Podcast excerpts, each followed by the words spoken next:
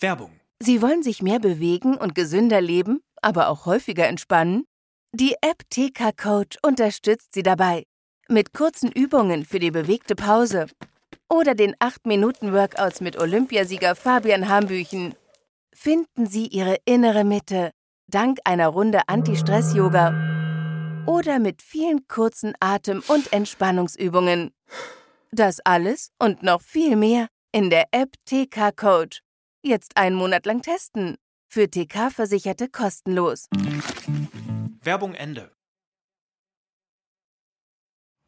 Ich bin heute besonders gut drauf, denn ich darf euch Tipps für meine absolute Lieblingsstadt geben. London. In dieser Folge von In 5 Minuten um die Welt geht es um eine Stadt, die so viel zu bieten hat, dass man als Tourist wochenlang Neues entdecken könnte. Heute gibt es einen Schnelldurchlauf. Mein Name ist Sonja Koller, ich bin freie Redakteurin bei Travelbook und freue mich, euch mit ein paar Tipps zum perfekten London-Trip zu behelfen. Viel Spaß beim Zuhören. In 5 Minuten um die Welt. Der tägliche Reisepodcast von Travelbook. Heute geht's nach London. Entweder oder. Schnelle Fragen in 30 Sekunden.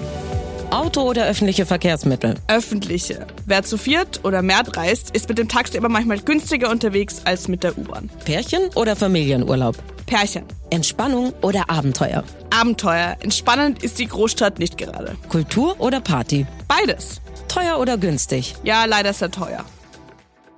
Highlights, Lowlights, Must-Sees. Die Travelbook-Tipps.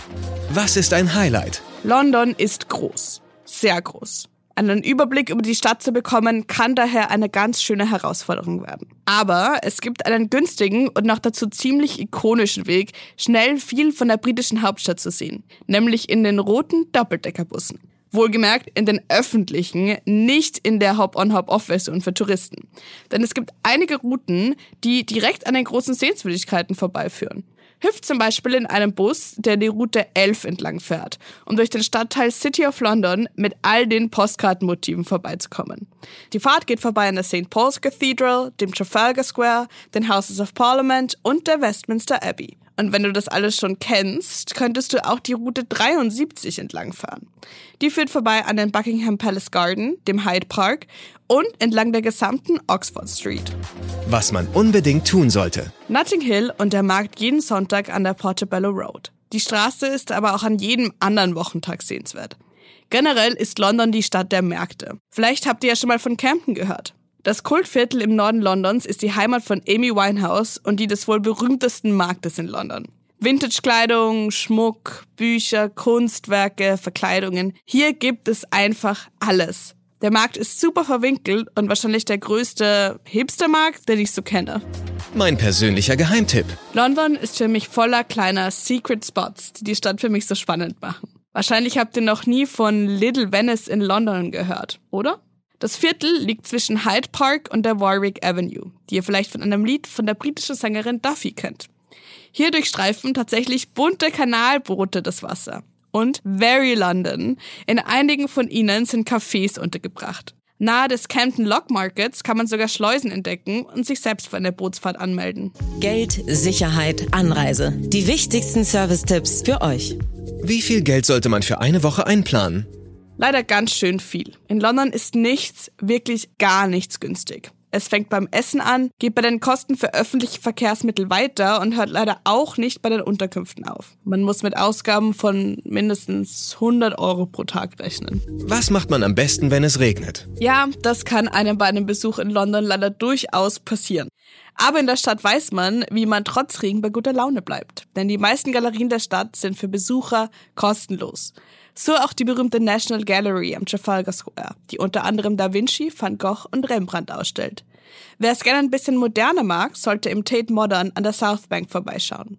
Auch einige Museen sind kostenlos. Klassiker sind da das Victoria and Albert Museum, das British Museum und das Natural History Museum. Da gibt's übrigens auch ein übergroßes Dino-Skelett zu sehen. Welche Gegend ist ideal für die Unterkunft? Wer feiern will, ist im zentralen und super hippen Soho bestens aufgehoben. Hier gibt's übrigens auch unglaublich gutes Essen.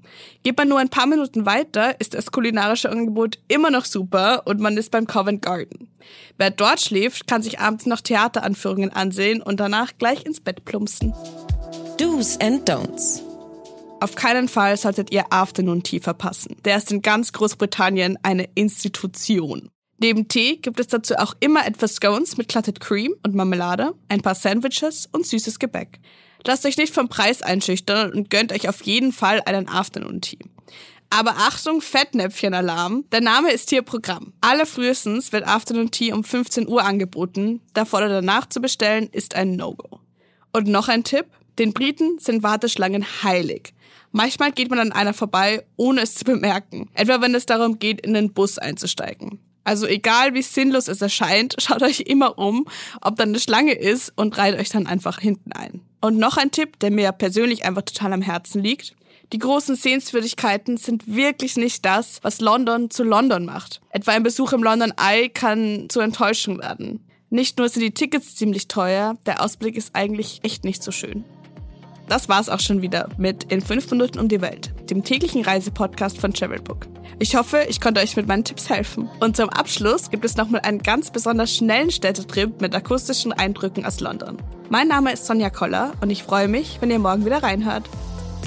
15 Sekunden Auszeit.